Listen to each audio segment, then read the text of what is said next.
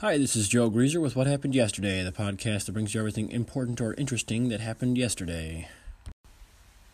An unyielding stationary band of rain caused extreme flooding across portions of Pennsylvania and Maryland on Friday night, forcing authorities to conduct more than two dozen water rescues. They've reportedly had up to 10 inches of rain.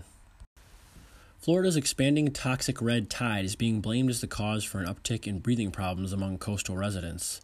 The tide, a wave of microorganisms that choke sea life, hit the Gulf of Mexico last November and now spreads over 130 miles of Florida's southwest coast. The red tide also poses a health risk to people.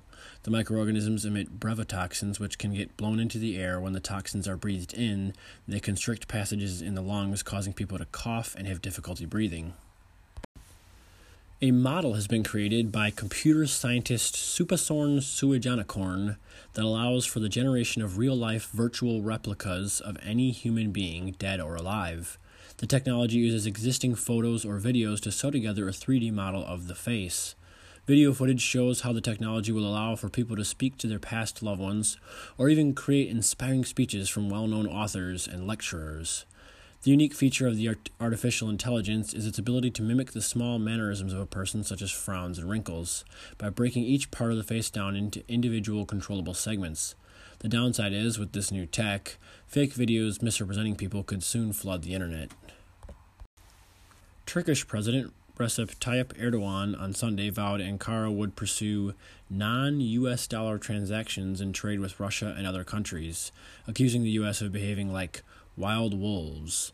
Besides being the main currency of the United States, the American dollar is used as the standard unit of currency in international markets, including for commodities such as gold and petroleum. India's economy is racing ahead, shrugging off global trade tensions and a sharp fall in its currency.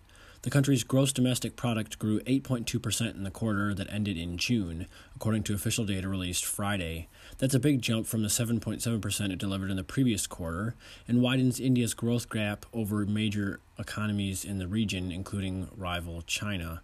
The much larger Chinese economy grew 6.7% in the quarter that ended in June. Speaking of China, they're facing a potential shortage of soybeans, one of China's biggest imports from the United States after Beijing slapped a 25% tariff on them last month in retaliation for U.S. tariffs on a swath of Chinese goods. While China has alternative sources for soybeans, mainly Brazil but also Argentina, it can't buy enough from these countries to replace what it would have imported from the United States.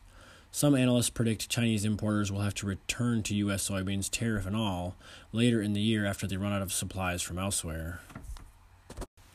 That is what happened yesterday. If we missed anything important or interesting, head over to the What Happened Yesterday Facebook page. If you like the podcast, leave us a review, subscribe, and we'll see you tomorrow.